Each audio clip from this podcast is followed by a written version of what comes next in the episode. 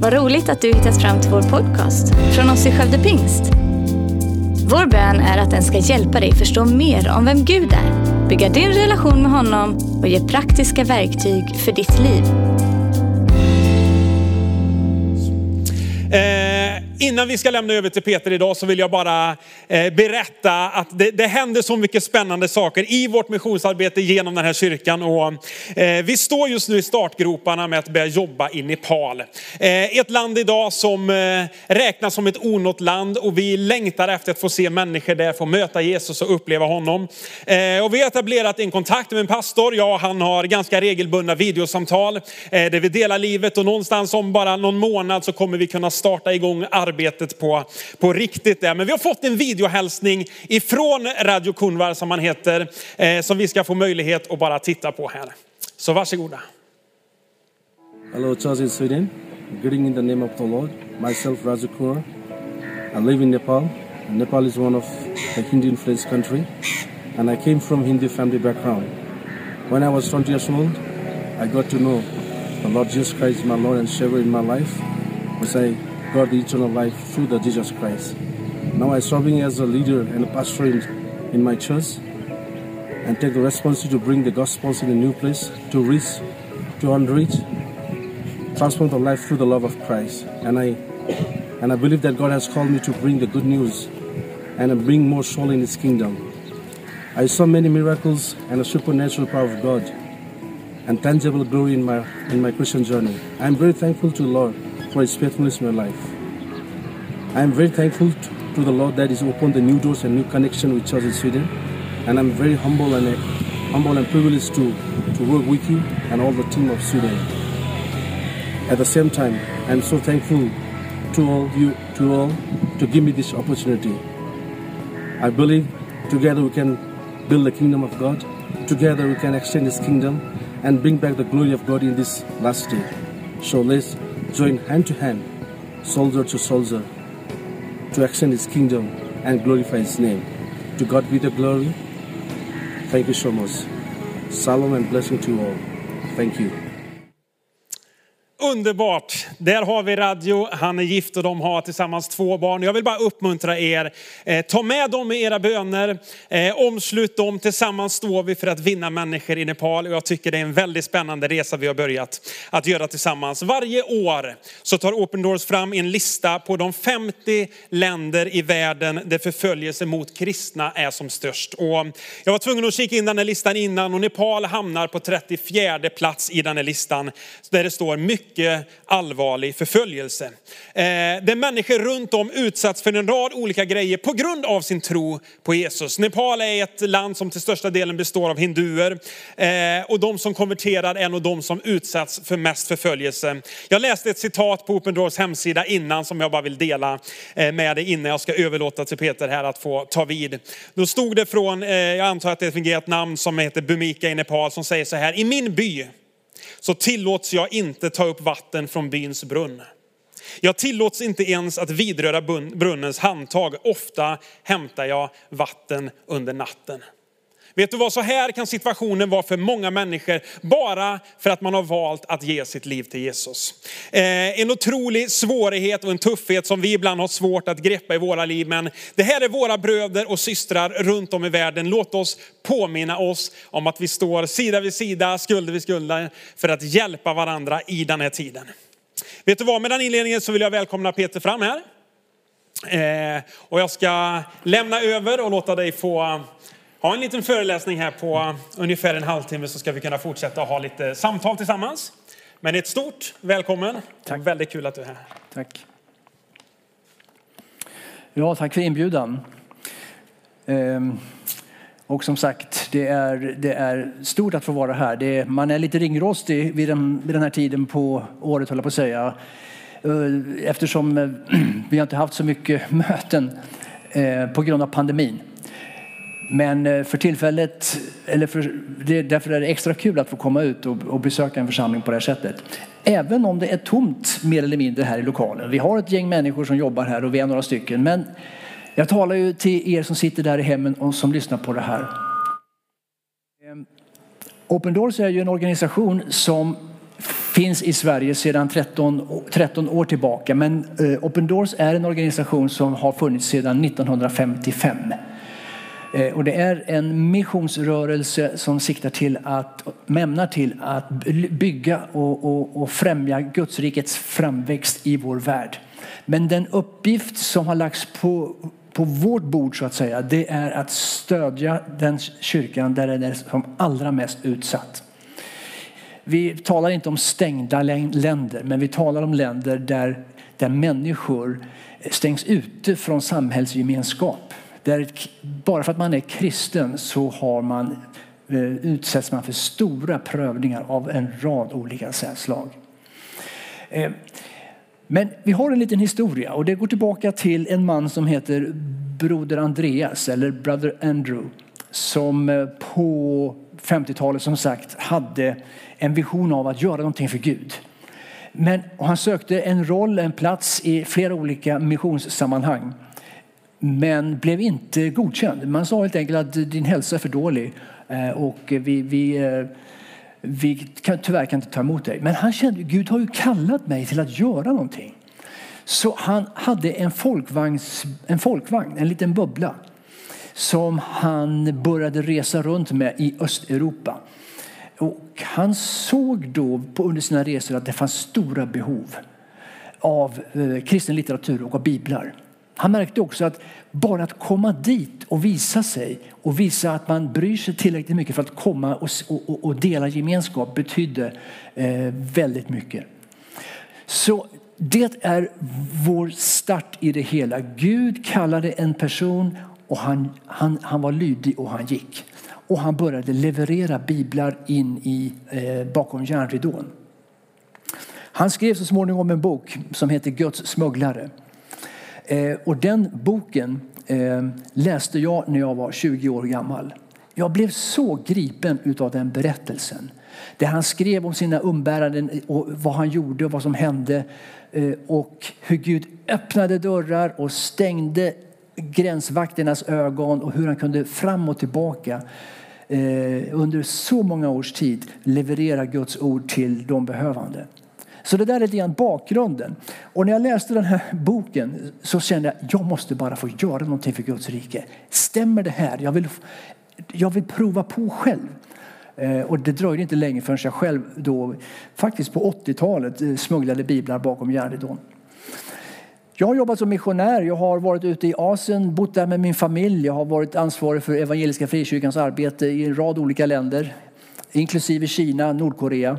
Eh, och har en fantastisk eh, historia om man ser tillbaka på vad, vad, vad jag har fått se och få vara med om. Jag har fått se Guds rike på nära håll. Jag har fått dela gemenskap med våra kristna utsatta syskon i olika länder. Det har varit väldigt, väldigt lärorikt och förstås en stor hjälp för mig i min roll nu som generalsekreterare för Open Doors här i Sverige. Open Doors jobbar idag i över 70 länder. Ehm, åtminstone 74 länder. Vi håller koll på 100 länder.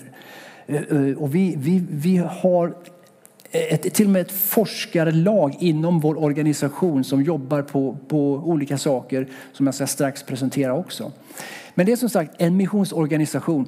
Eh, och när vi tänker på den förföljda kyrkan så är, är, är förföljelsen av kristna väldigt, väldigt utbredd idag.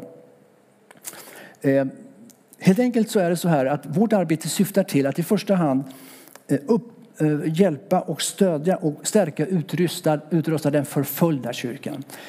Men vi har också ett arbete här i Sverige. Och även om vi inte kallar det för den fria kyrkan som jag sa på förmiddagsgudstjänsten så på vår nästa bild som kommer fram här så står det att vi vill upplysa och mobilisera den fria kyrkan. Den, vi vill förbereda och rösta den hotade kyrkan och stärka och utrusta den förföljda kyrkan. Men jag sa också mycket riktigt att det finns egentligen bara en kyrka. Ehm, det är inte så att vi i Sverige är fria. Vi tillhör Guds folk på den här jorden. Ehm, och vi är, eftersom en lem lider så lider hela kroppen. Och det här är någonting som vi här i Sverige behöver förstå och lära oss och ta till oss. Att är det en lem som lider så lider egentligen hela kroppen. Och det är faktiskt många lemmar av vår kropp, Kristi kropp, som lider idag. Och de lider någonting enormt. De är väldigt, väldigt utsatta. Och det, då är det ju inte så att vi här i Sverige är som en separat liten kroppsdel som inte har ont någonstans. Nej, vi är del av den här kroppen. Och det är på vårt uppdrag att ta reda på hur är situationen? Hur är, står det till med mina trossyskon? Därför Guds ord säger till oss att be för dem som förföljer er. Eller tänk dig in i den här situationen som om det gällde din egen kropp.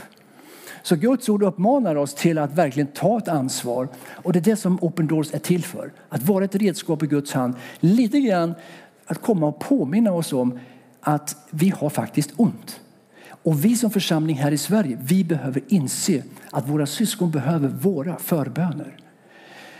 Det är precis det som de säger när, när vi träffar den förföljda kyrkan. De säger okej, okay, det är jättebra att ni hjälper oss med biblar. Det är jättebra att ni ger oss undervisning. Det är jättebra att ni hjälper oss med olika projekt av olika slag. Men framförallt, be era trosyskon där hemma i Sverige, Norge, Finland, överallt var ni nu finns, att be för oss.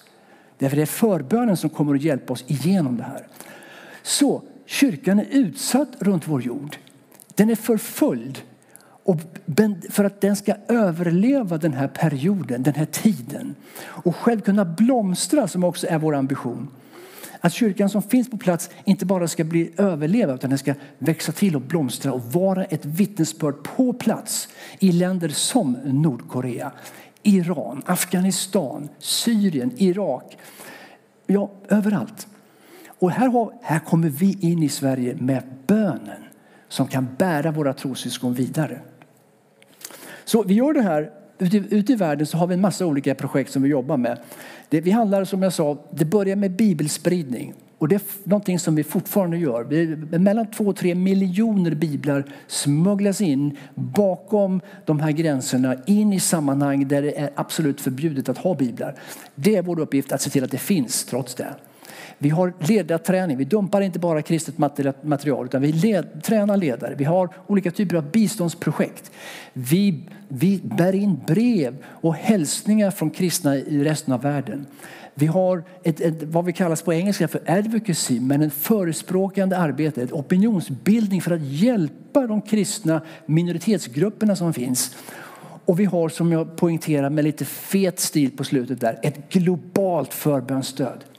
Att vi ska be för våra förföljda trossyskon runt vår värld. Det här är en liten checklista på vad som är några av våra huvudpunkter, vad vår Open Doors arbete går ut på. En sån här broder som eh, hamnade i fängelse bodde i Nigeria. Hans namn var Sani Kabili. Och han, han trodde att han var totalt bortglömd. Eh, han, blev satt, han fick en treårig fängelsedom Eh, och satt i ett fängelsehåla långt ut på landet någonstans i Nigeria och kände att ja, det här får jag sitta nu då och, och, ingen vet att jag sitter här. Men det är precis det som vårt arbete handlar om. Jag tar med det här för att ge en liten beskrivning av då ute i världen och bland annat i Sverige så uppmuntrar vi våra supportrar och våra bönepartners att skriva en hälsning till broder Sani. Och en dag efter ett tag så kommer det en av våra medarbetare till det här fängelset och har med sig 26 000 brev och vykort från hela världen. Han ställer ner en stor säck och ni ser på bilden såg ni några bilder av några av de här breven som han fick. Alltså från att vara, tro att man är helt bortglömd så får man hälsningar där människor säger vi vet din situation, vi känner till var du är, vi ber för dig och här har min dotter och min son ritat en teckning och allt vad det kan vara. Du kan tänka dig vilken uppmuntran det är. Det kanske är lite jobbigt att få 26 000 brev på en och samma gång.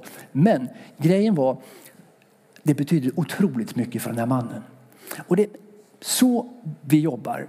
Ehm, det, det, är inte de, den stora mängden brev det handlar om. Det kan vara ett fåtal brev. Men det, kan vara, det är en hälsning från Kristi kropp ut i världen till våra förföljda trossyskon. Ett annat område det är just det här med opinionsbildning och att, att stå upp för våra trossyskon som har hamnat i bekymmer. Ganska nyligen så hade vi en kampanj där vi lyfte fram Raymond Coe i Malaysia. Eh, han blev gripen på öppen gata i, i Kuala Lumpur eh, för, för, snar, för fyra år sedan och har varit, sedan dess varit bortrövad. Eh, och vi hade en namninsamlingskampanj och jag står som en, på, på, en bild där inne på den malaysiska ambassaden i Stockholm och lämnar över eh, hela den här petitionen. Eh, och, och, det skrevs en del om det i media eh, och den här mannen fick en hel del uppmärksamhet. Det är så här vi jobbar också för att ge träning och i, ute på den indiska landsbygden till exempel så samlar vi ihop kristna ledare och har seminariedagar när vi beskriver vilka rättigheter människor har inom det juridiska området. Det hjälper dem när de blir tillfångatagna eller satta i arrest på polisstationen. De vet sina rättigheter. Och det betyder så mycket för dem att få en, en sån förklaring att de kan gå på den och, och veta att vi har, vi har rättigheter i det här landet. Ja, det går inte att berätta allt vi gör förstås på, på några minuter, men det här var ett par exempel. Eh, och ett av de stora verktygen som, som vi använder på bred front under hela året det är en lista som Open Doors tar fram varje år som heter World Watch List. Det här är ett vetenskapligt eh, projekt. En, eh, ett forskarlag som jag nämnde som jobbar med det här kontinuerligt året om. Och det är den enda listan och rapporten i sitt slag som beskriver religionsförföljelse av kristna på en sån omfattande och brett eh, plan. Eh, och den här listan eh, lanserar vi varje år för att berätta för världen om hur situationen ser ut. Och den här metodiken som ligger bakom och sättet som vi jobbar på har vi offentliggjort också för andra forskarlag i världen. Så att eh, förståsigpåare, andra forskare, beslutsfattare, politiker, journalister eh, ser att det här går att lita på. Eh, senast vi hade en, en, release av den här rapporten i Sverige 2020, ska jag säga, då hade vi den i Sveriges riksdag inför flera stycken av våra parlamentariker. Den här listan är väldigt betydelsefull ehm, och den hjälper framförallt Open Doors att veta vilka insatser vi ska göra. Men det hjälper oss också att föra, föra förföljda kristnas talan runt om i världen. Eh, vi kan säga en rad olika saker. För att det är en hel del uppseendeväckande information som är kopplad till den. Bland annat kan jag säga till exempel att sedan 2006 så har förföljelsen ökat i vår värld. Eh, den ökar kontinuerligt och den till och med accelererar på senare år. Och det är klart att vi läser våra tidningar, vi tittar på vad som händer och vi ser att det är mycket som sker. Men här är svart på vitt. Ja, det är en allvarlig situation. Vi har idag, vi har idag 340 miljoner kristna som förföljs och trakasseras eh, och diskrimineras på grund av sin kristna tro. Det motsvarar var åttonde kristen i vår värld. Var åttonde kristen i vår värld. Eller som ni ser där på eh, siffrorna där. Latinamerika är det var tolfte person. I Afrika är det var sjätte och borta i Asien är det var femte person som är all, allvarligt förföljd. Eh, och globalt sett var åttonde kristen. Och då, vi tittar oss omkring här i vårt eget land och vi tänker, ja, alltså var åttonde person. Men i vår värld så är det förstås då vissa områden där det är förstås inte bara var åttonde utan där är det ju hela gruppen. Och så finns det ett stort spektra däremellan. Det här är, vi tillhör alltså en religiös grupp i världen som är den mest förföljda av alla. Alltså, vi tänker ju förstås inte på det här i Sverige. Vi kan ha gudstjänster även om det, vi, vi får, har en känsla av att det av, av restriktioner nu under pandemin. Vi kan inte gå till kyrkan, det är vissa saker. Men det här är på ett helt annat plan. När man medvetet motarbetar den kristna närvaron trots att man säger att vi har mänskliga rättigheter. Att vi, vi, vi, så är det i praktiken någonting helt annat. Vi delar upp förföljelsen i tre olika områden. Det handlar om extrem förföljelse, mycket allvarlig förföljelse och eh, allvarlig förföljelse. Men det märkliga med just 2021 års lista det är att nu har vi bara extrem förföljelse och mycket allvarlig förföljelse. Det krävs mer än 62 poäng i vårt mätsystem för att överhuvudtaget komma med på listan. Och det är första gången i historien som vi nu bara kan, kan, kan presentera två kategorier. Eh, om vi tar nästa bild så kan vi se då den, de länder som ingår i vår högsta kategori. Det vi kallar för extrem förföljelse. Enligt vårt mätsystem så är maxpoängtalet för ett land 100 poäng. Ehm, och vi mäter då en rad olika saker som jag inte kommer att gå in på idag. Men i slutändan så leder det fram till en poäng för, för respektive land. Och då ser ni att högst upp på listan har vi Nordkorea på 94 poäng. Eh, Nordkorea har legat högst på listan 20 år i rad. Och 94 poäng av 100 möjliga, det är en extremt hög siffra. Ja, hela kategorin här, de här 12 länderna som finns med, är alltså länder som ingår i kategorin 80 poäng och över. Och de ingår i kategorin extrem förföljelse.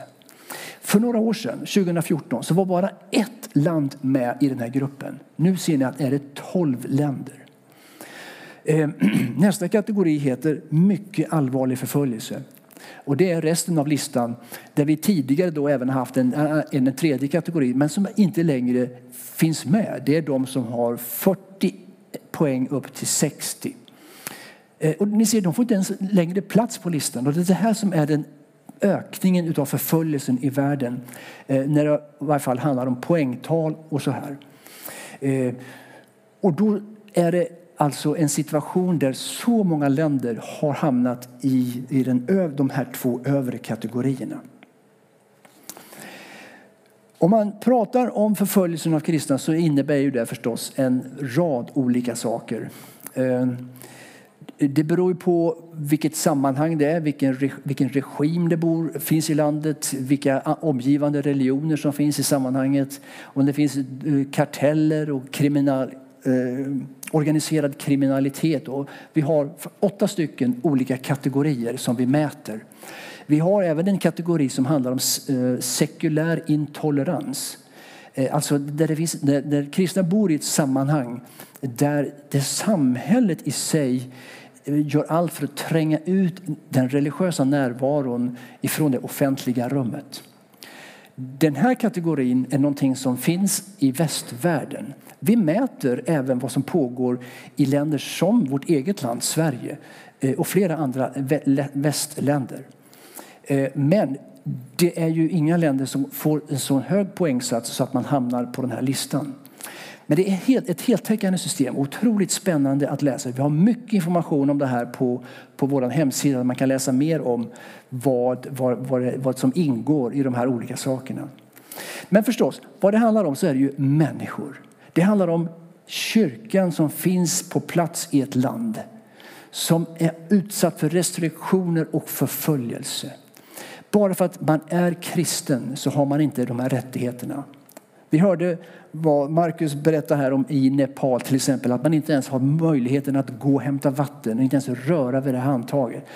Det var precis den storyn som, som vi hörde, som de flesta av oss kanske känner till om Asia Bibi i Pakistan. Som eh, skulle, häm, skulle hämta vatten vid brunnen och sa någonting eh, och man anklagade henne för hädelse. Det här är en berättelse, Asia Bibis berättelse. Hon är, tog många år och hon blev inte avrättad, blev frigiven. Men hur som helst, berättelsen eh, finns i så många versioner eh, om hur hädelselagar tvingar, tvingar kristna till att, att, att stå upp för sin tro eh, och, och hamnar i fängelse på grund av det.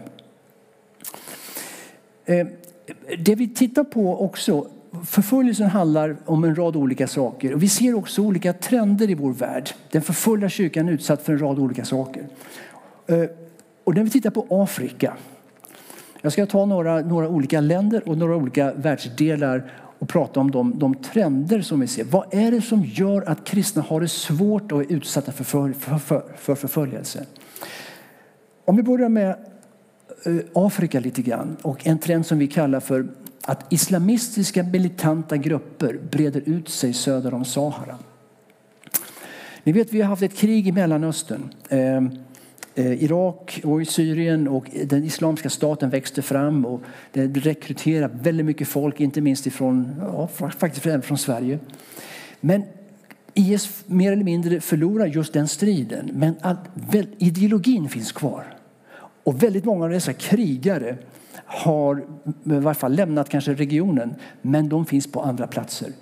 I Afrika har rekryteringen varit stor. Och I Afrika så vet vi idag, söder om Sahara, så finns det 26 stycken islamistiska grupper som har en liknande upplägg som den islamiska staten hade eh, när man byggde upp sitt kalifat i Irak och Syrien. Så den kontinent där vi, har, där vi är vana vid att det finns en, en stor kristen närvaro, där håller nu islamistiska grupper på att mata sig in längre och längre in i de här länderna. Jag har själv besökt sådana länder och har själv sett konsekvenserna av när al-Shabaab i Somalia, Somalia tar sig in i ett grannland, statuerar exempel Eh, för att skrämma upp befolkningen och få de kristna att flytta längre in i landet. Och att då de här islamistiska grupperna tar landområden mer och mer eh, och sätter skräck i befolkningen. Det här gör man ju delvis på grund av också att man inte har möjligheten, myndigheterna inte har möjlighet att ha kontroll över sina egna landområden. Jag har varit i Nigeria, uppe i de här områdena i norra Nigeria där Boko Haram också härjar.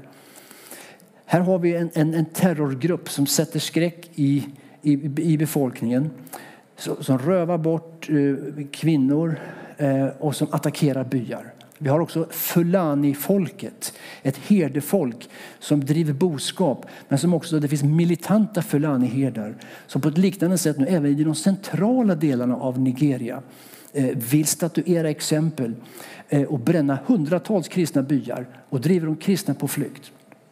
Nigeria är ett land med 180 miljoner människor. Det är Afrikas i särklass rikaste land i särklass största befolkning också har enormt inflytande för vad som händer i hela Afrika.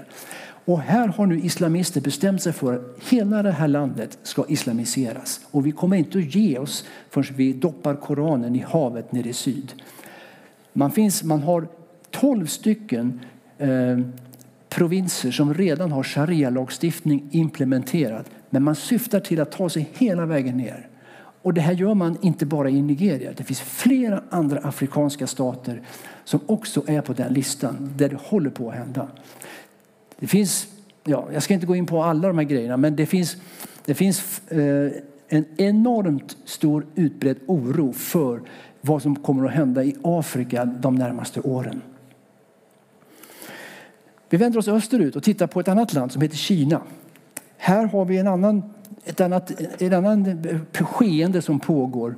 Eh, och där vi under senare år, under covid-pandemin, har sett hur man legitimerar en ökad bevakning bland annat i Kina.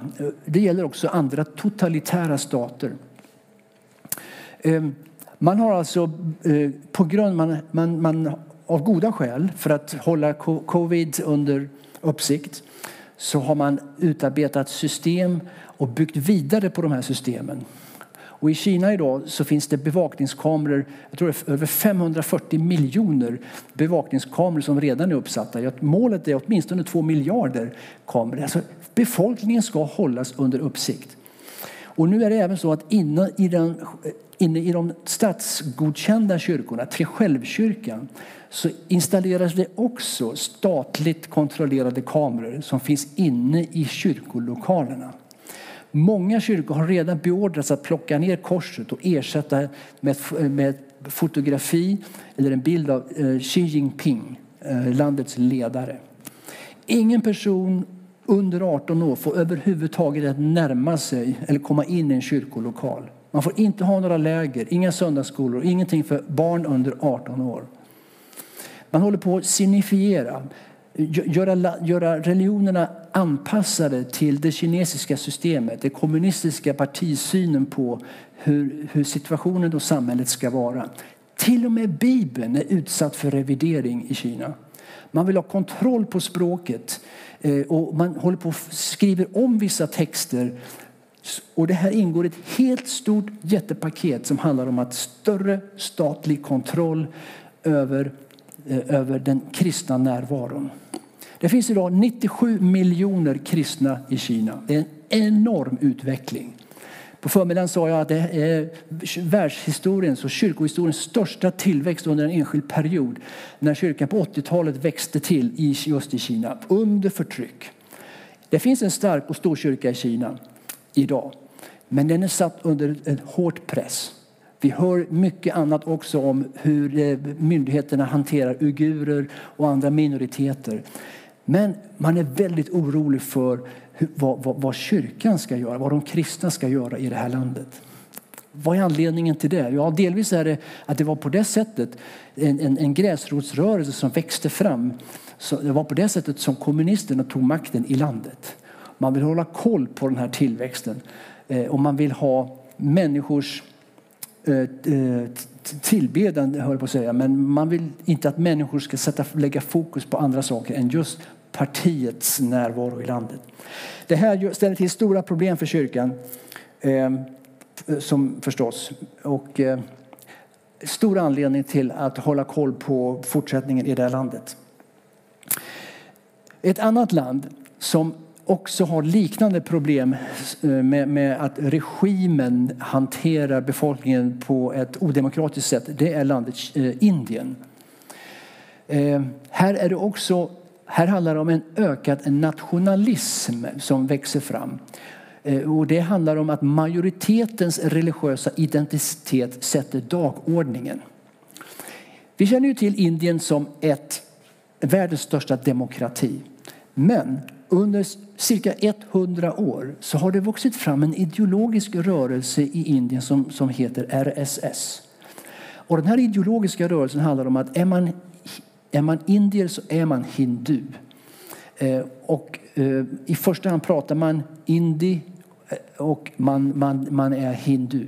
Och den, det växte fram eh, ett antal år senare en politisk gren som heter BJP. Och det partiet fick egen majoritet i Indiens parlament 2014. 2019 så fick man återigen en förstärkt egen majoritet. Och agendan som man har i Indien idag det är att alla religiösa minoriteter ska underordnas den hinduiska agendan och dagordningen. Det finns mycket att säga om vad som händer i Indien. Det är en otroligt oroväckande utveckling som är där. Bland annat har någonstans mellan 16 och 20 000 kristna organisationer som har jobbat i Indien med, med missionsarbete eller med, med sjukvård eller med barnhjälp eller vad det nu kan vara, en rad olika saker. Det ekonomiska stödet har stoppats. Eh, och ett stort antal organisationer, bland de största kristna organisationerna i världen har tvingats att lämna landet. För det går inte längre att bedriva verksamhet i Indien. Eh, myndigheterna börjar i allt fler delstater också upprätta antikonverteringslagar. Man får inte lämna hinduismen. Det är ett förbud enligt lag i sju, åtta delstater. Man har under det här seklet byggt upp undan för undan ett hat. Man har byggt upp ett narrativ, en berättelse om hur de kristna är och vad de står för. Och att det bara är imperialism och det bara är ett sätt att vara ute att, att eh, hjälpverksamhet är bara ett sätt att, ut, att, att utverka, utöva inflytande över landet. Det här håller man nu på att sätta stopp för. Och de rapporter som vi får från de kristna i Indien är att det är en sen tid för oss. Vi behöver all hjälp vi kan få. I fredags så hade man en faste och bönedag. Alltså de kristna ledarna för samfunden i Indien sa be för oss. Vi har avsatt fredagen den 7 maj till en bön och fastedag för situationen av de kristna i Indien. Eh, vi initierade det här i Sverige, men det, global, det var en global bönedag. Därför att det som sägs i Indien det är att målet ifrån högsta ort är att i slutet av det här året så ska vi radera den kristna närvaron som vi känner det i Indien. Vi får se hur situationen går, men man har kommit långt. Eh, jag var i Sveriges riksdag och hade ett seminarium om det här för ett par år sedan redan.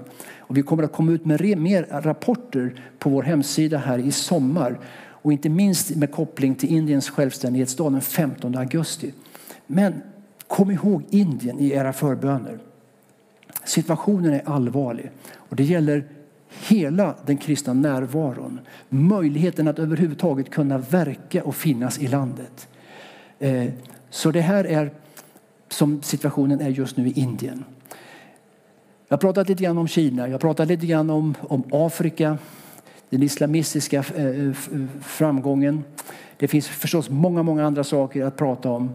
Eh, och det finns nationalistiska stater som tränger ut de kristna ut i marginalen. Eh, jag lyssnade på ett program här i, i, igår, tror jag det var, som, som mäter eh, demokrati, demokratins närvaro i vår värld. Eh, och den här forskaren han berättade och sa att de senaste 20 åren i vår värld de senaste 20 åren i vår värld så har vi förlorat 36 stycken demokratier. Och just nu så står det ytterligare 25 nationer på, som håller på att montera ner sin demokrati. Så många av de här frågorna hänger ihop. Men som missionsorganisation är vi förstås fokuserade på de kristna. Vi ser på helheten och vi lyfter fram de kristna och vi ser att det är en tid som är sen. Eh, Vår grundare, Brother Andrew, sa Gud har initierat organisationen Open Doors för ändens tid. Eh, det är en sen tid. Det räcker med att vi tittar i, i nyhetsmedia och följer med vad som händer. Eh, det är mycket som står på spel. Och det är evigheten som står på spel. Och vår roll det är att bära våra förföljda trossyskon i förbön så att Guds rike står fast. Men inte bara det, utan expanderar så att vi kan nå ut med evangeliet till hela världen i en väldigt sen tid. Tack för att du är med och engagerar dig i, i, i det här. Det finns förstås som jag sa då, ytterligare information att hämta då på bland annat på vår hemsida. Nu ska vi fortsätta med vårt samtal också. Härligt! Jag tror att vi, gör, vi slår oss ner. Det är, eh, det är ju otroligt intressant att få, eh, få lyssna till dig Peter. Du, eh, du har mycket att berätta och det gör någonting med oss tycker jag att få, få höra ja, men hur människor runt om i världen utsätts och faktiskt prövas för sin tro. Mm. Eh, jag läste på er hemsida att ett av de eh, bibelord som ni eh, står på är också om, om en lem lider. Ja. Eh, så lider alla med den, om en gläds så, så, eller hedras så gläds vi tillsammans. Mm. Och det är väl någonting som jag tänker att det här också gör med oss. Mm. Att när vi hör om, om människor som blir så utsatta, attackerade, förföljda så, så känner vi någonstans sorg eller någon medmänsklighet i att vi faktiskt kan lyfta varandra i bön. Eh, och ibland kan man ju bli, när man, när man ser och hör statistik, så kan det ju kännas lite mörkt ibland. Mm. Eh, men vad, vad, vad, skulle du säga, vad, vad, är drivkraften ändå för dig i, eh, när man ändå möter de här tuffa frågorna? Ja.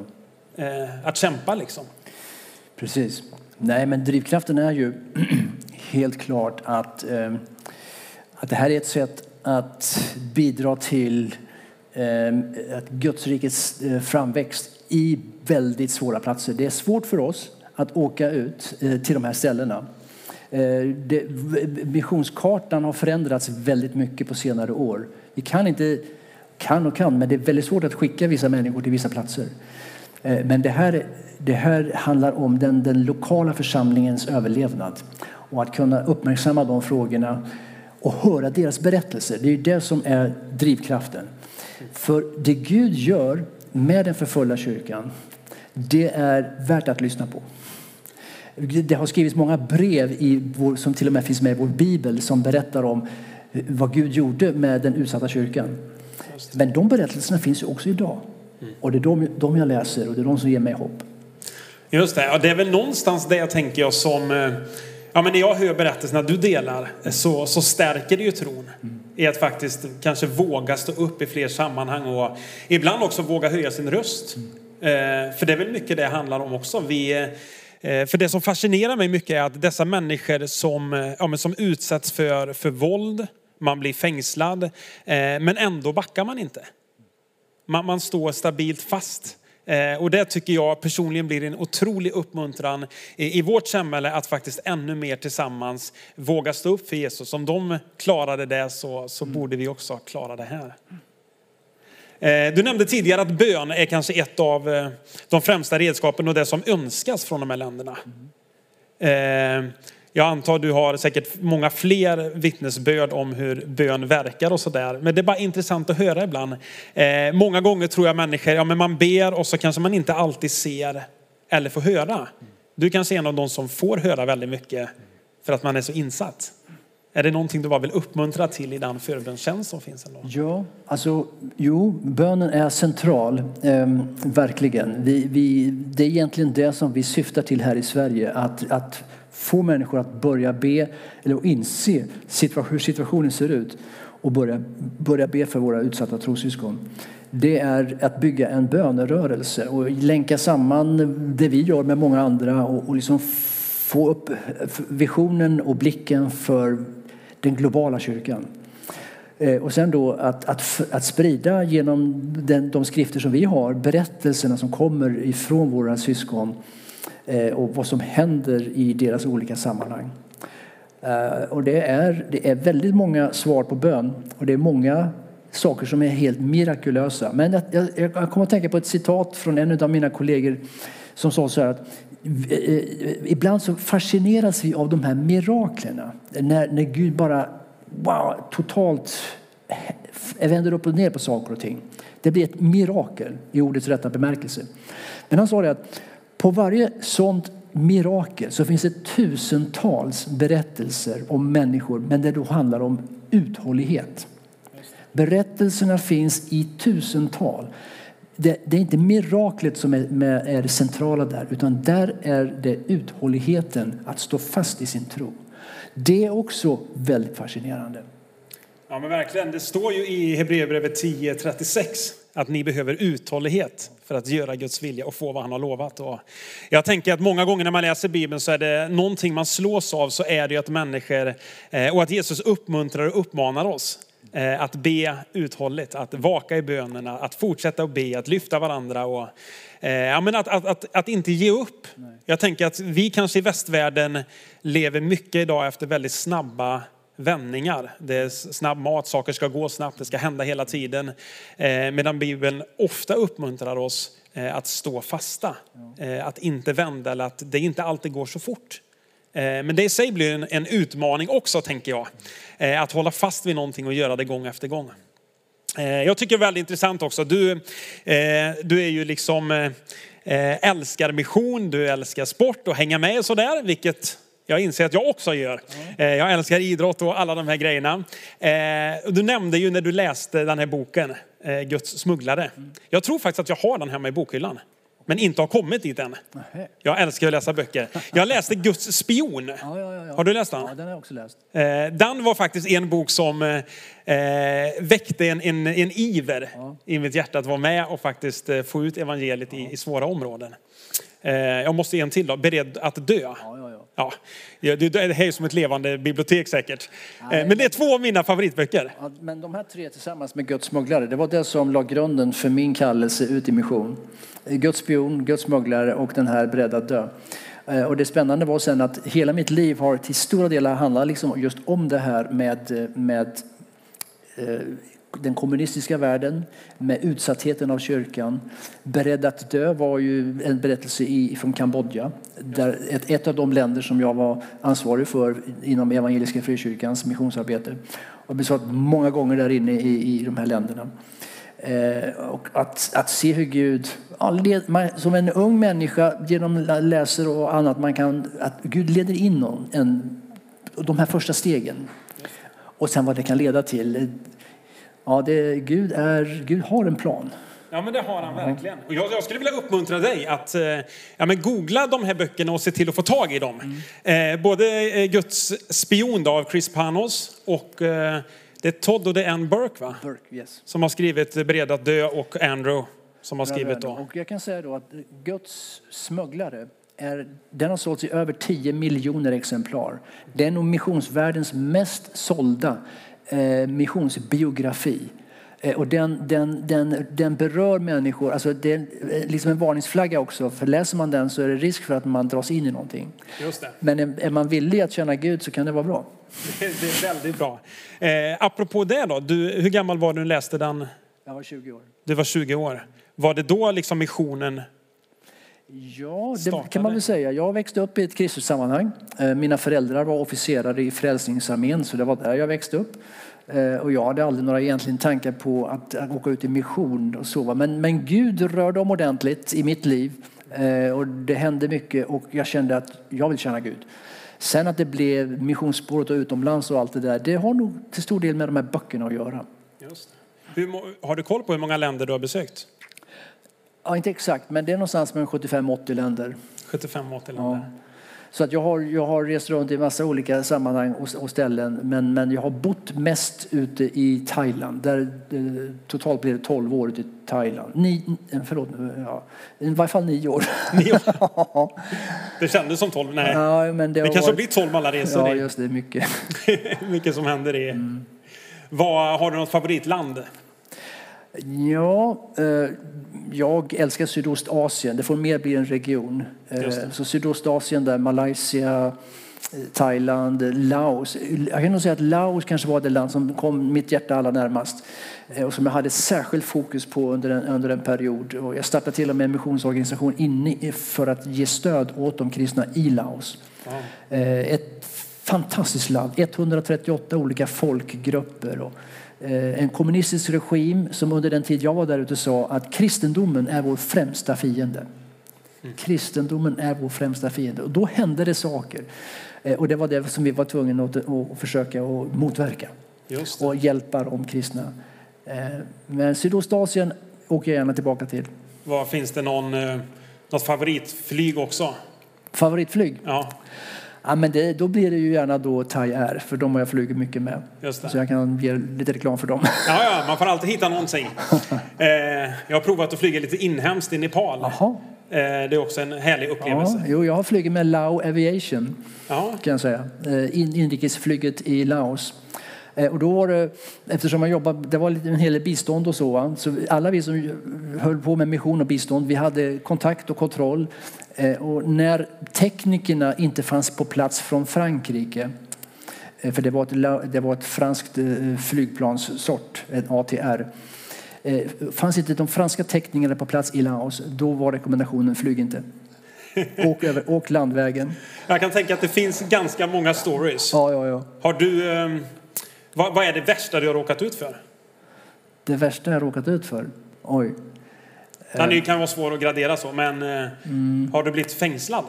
Nej, det har jag inte blivit. Det har jag inte blivit. Ehm, Men jag har eh, varit i massa olika...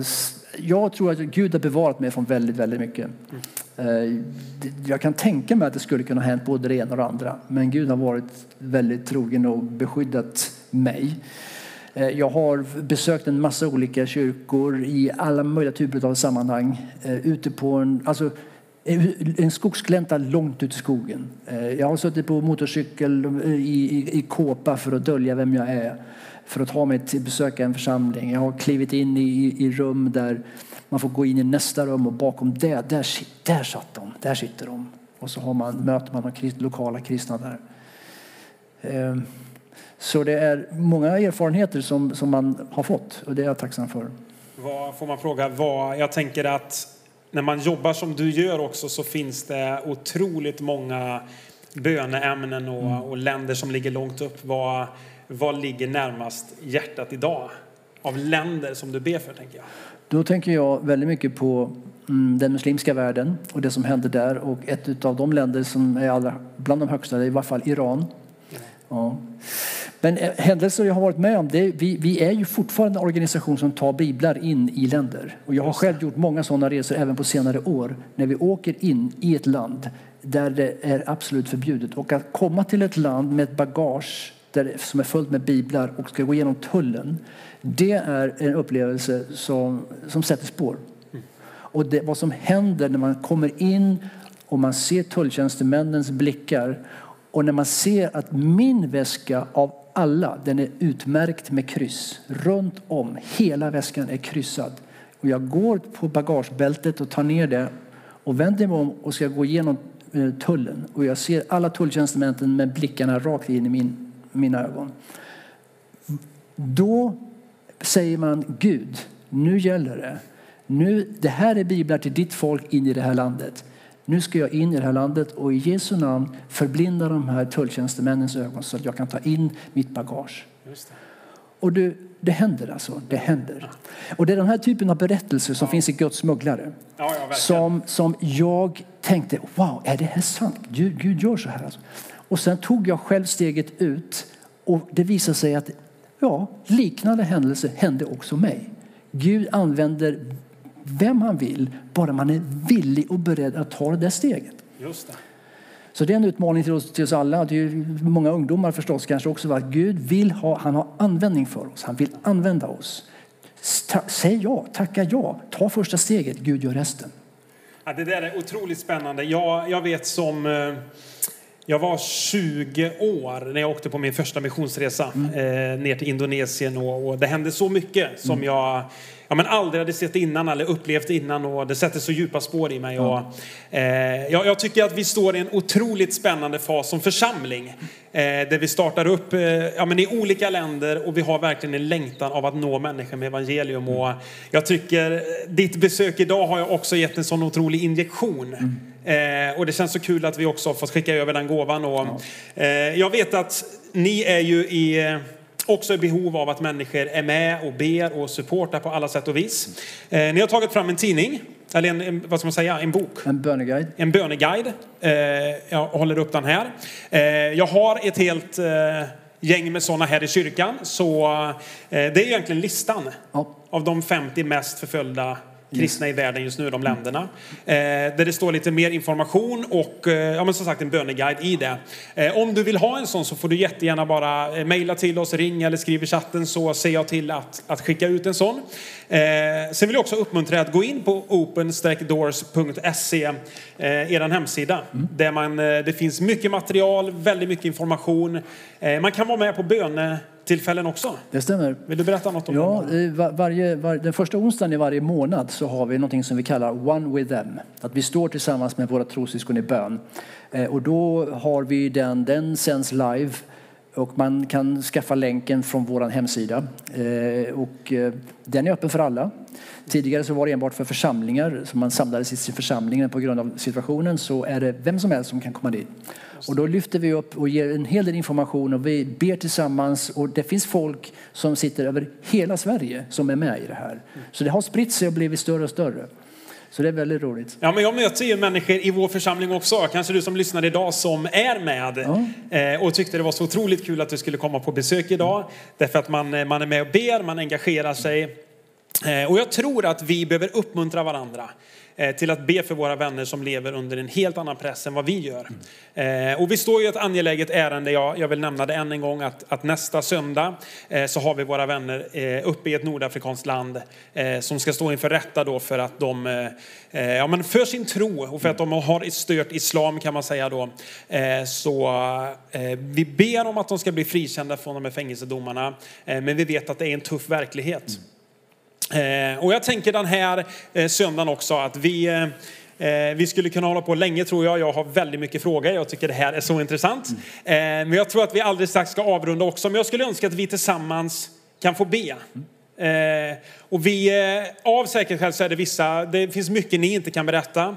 Eh, vi har svårt att gå in på vissa länder också ibland, det är därför vi nämner Nordafrika som en större region. Eh, men vi är ju också i Nepal och vi är i, på väg mot Syrien och rör oss där. Eh, Kongo var också med på listan, DR Kongo. Eh, och jag tänker att vi bara i en, en liten stund kunde lyfta människorna i de här länderna. Eh, och har man den här listan så vet man också kanske att, att Nordkorea då, som är det tuffaste landet idag, eh, att vi bara lyfter våra bröder och systrar i det landet eh, för att vara med och bara ja, men ge dem styrka och kraft att våga stå rakryggade hela vägen tills Jesus kommer och hämtar oss. Vill du vara med och leda oss? Ja, absolut. Herre, vi tackar dig för att vi kan få komma till dig och att vi har tillträde till dig och att vi kan tala med dig. Att du också, Herre, lyssnar på våra böner och du agerar på våra böner. Det är inte bara ett tomt prat. Det är inte bara att vi uttrycker önskemål. Vi talar till dig och du agerar och Herre, du, du verkställer. Och vi tackar dig, Gud, vi kan lösa och vi kan frigöra och vi kan hindra och vi kan stoppa saker som, som, eh, som du ger oss auktoritet över. Och vi ber i Jesu Kristi namn för vår värld och vi vänder oss ut och vi blickar mot länder som, som nyss har nämnts. Vi ber för till exempel för Dominikanska nej, eh, för Kongo, republiken, demokratiska republiken Kongo. Och för den här AFL-grillan som finns där. Och du ser här hur de härjar. Dessa islamister, hur de egentligen har tagit över delar av landet. Och de, den, den, de krigsmetoder som de använder som är så fruktansvärda. Vi ber emot dem i Jesu namn. Vi ber emot den här rörelsegruppen som sätter skräck i Kongo. Och vi ber i Jesu Kristi namn att de ska stoppas ifrån det de gör. Herre, vi vänder oss till, till, till Irak, till Syrien. Och vi ber för den situationen som är där. Den, den oro och den, den, den, den osäkra framtid som många upplever. Vi ber för kristna som längtar tillbaka till sitt hemland men som inte kan åka dit. herre, vi, vi ber för de kristna som finns kvar, som kanske inte ens kan fly. De sitter fast. Herre, vi bara ropar till dig, Herre, ha, ha medlidande med dessa människor. Ha förbarmande, Gud. Vi ber här om en lösning på situationen. Herre. Vi ber också för Nordkorea. Och vi ber Herre för alla dessa någonstans mellan 50 och 70 000 kristna som sitter fängslade i koncentrationsläger. Det, det är den nivån på de här fängelserna som de har. Vi ber Herre, du når in. Med, via, vi ber, Herre, rör vid dessa människor. Tala till dessa människor här och nu. Låt dem få höra din röst. Känna, Herre, hur du kommer nära dem just nu och ger dem uthållighet. Vi ber att du ska frisläppa dem. Vi ber att de ska bli fria. Vi ber, Herre, för alla, alla ansträngningar som görs att hjälpa de kristna som, som trots allt finns i landet. Närmare 400 000 och Ja, vi ber för de insatser som görs att, att upprätthålla livhanken på dem. Att uppmuntra deras, deras vandring med dig. Herre, vi, vi lyfter upp dem inför dig och vi ber Herre Jesus om en framtid att Pyongyang återigen ska bli ett center för den kristna tron som vi pratade om på förmiddagen. Pyongyang som en gång var Asiens Jerusalem att den staden återigen ska få bli ett centrum för den kristna tron. Att den sprids och växer ifrån den platsen runt om i hela, hela den här koreanska halvön. Vi ber Herre och vi tackar dig för att du agerar. Vi prisar dig i Jesu namn. Amen.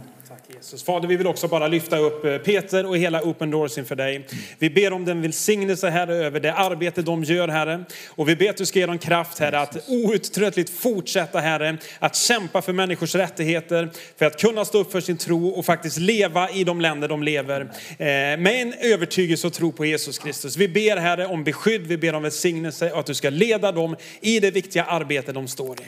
Fader, vi ber om det i Jesu namn. Amen, amen, amen. Tack för att du lyssnat. Dela gärna podden med dina vänner och glöm inte att prenumerera så du inte missar nästa predikan.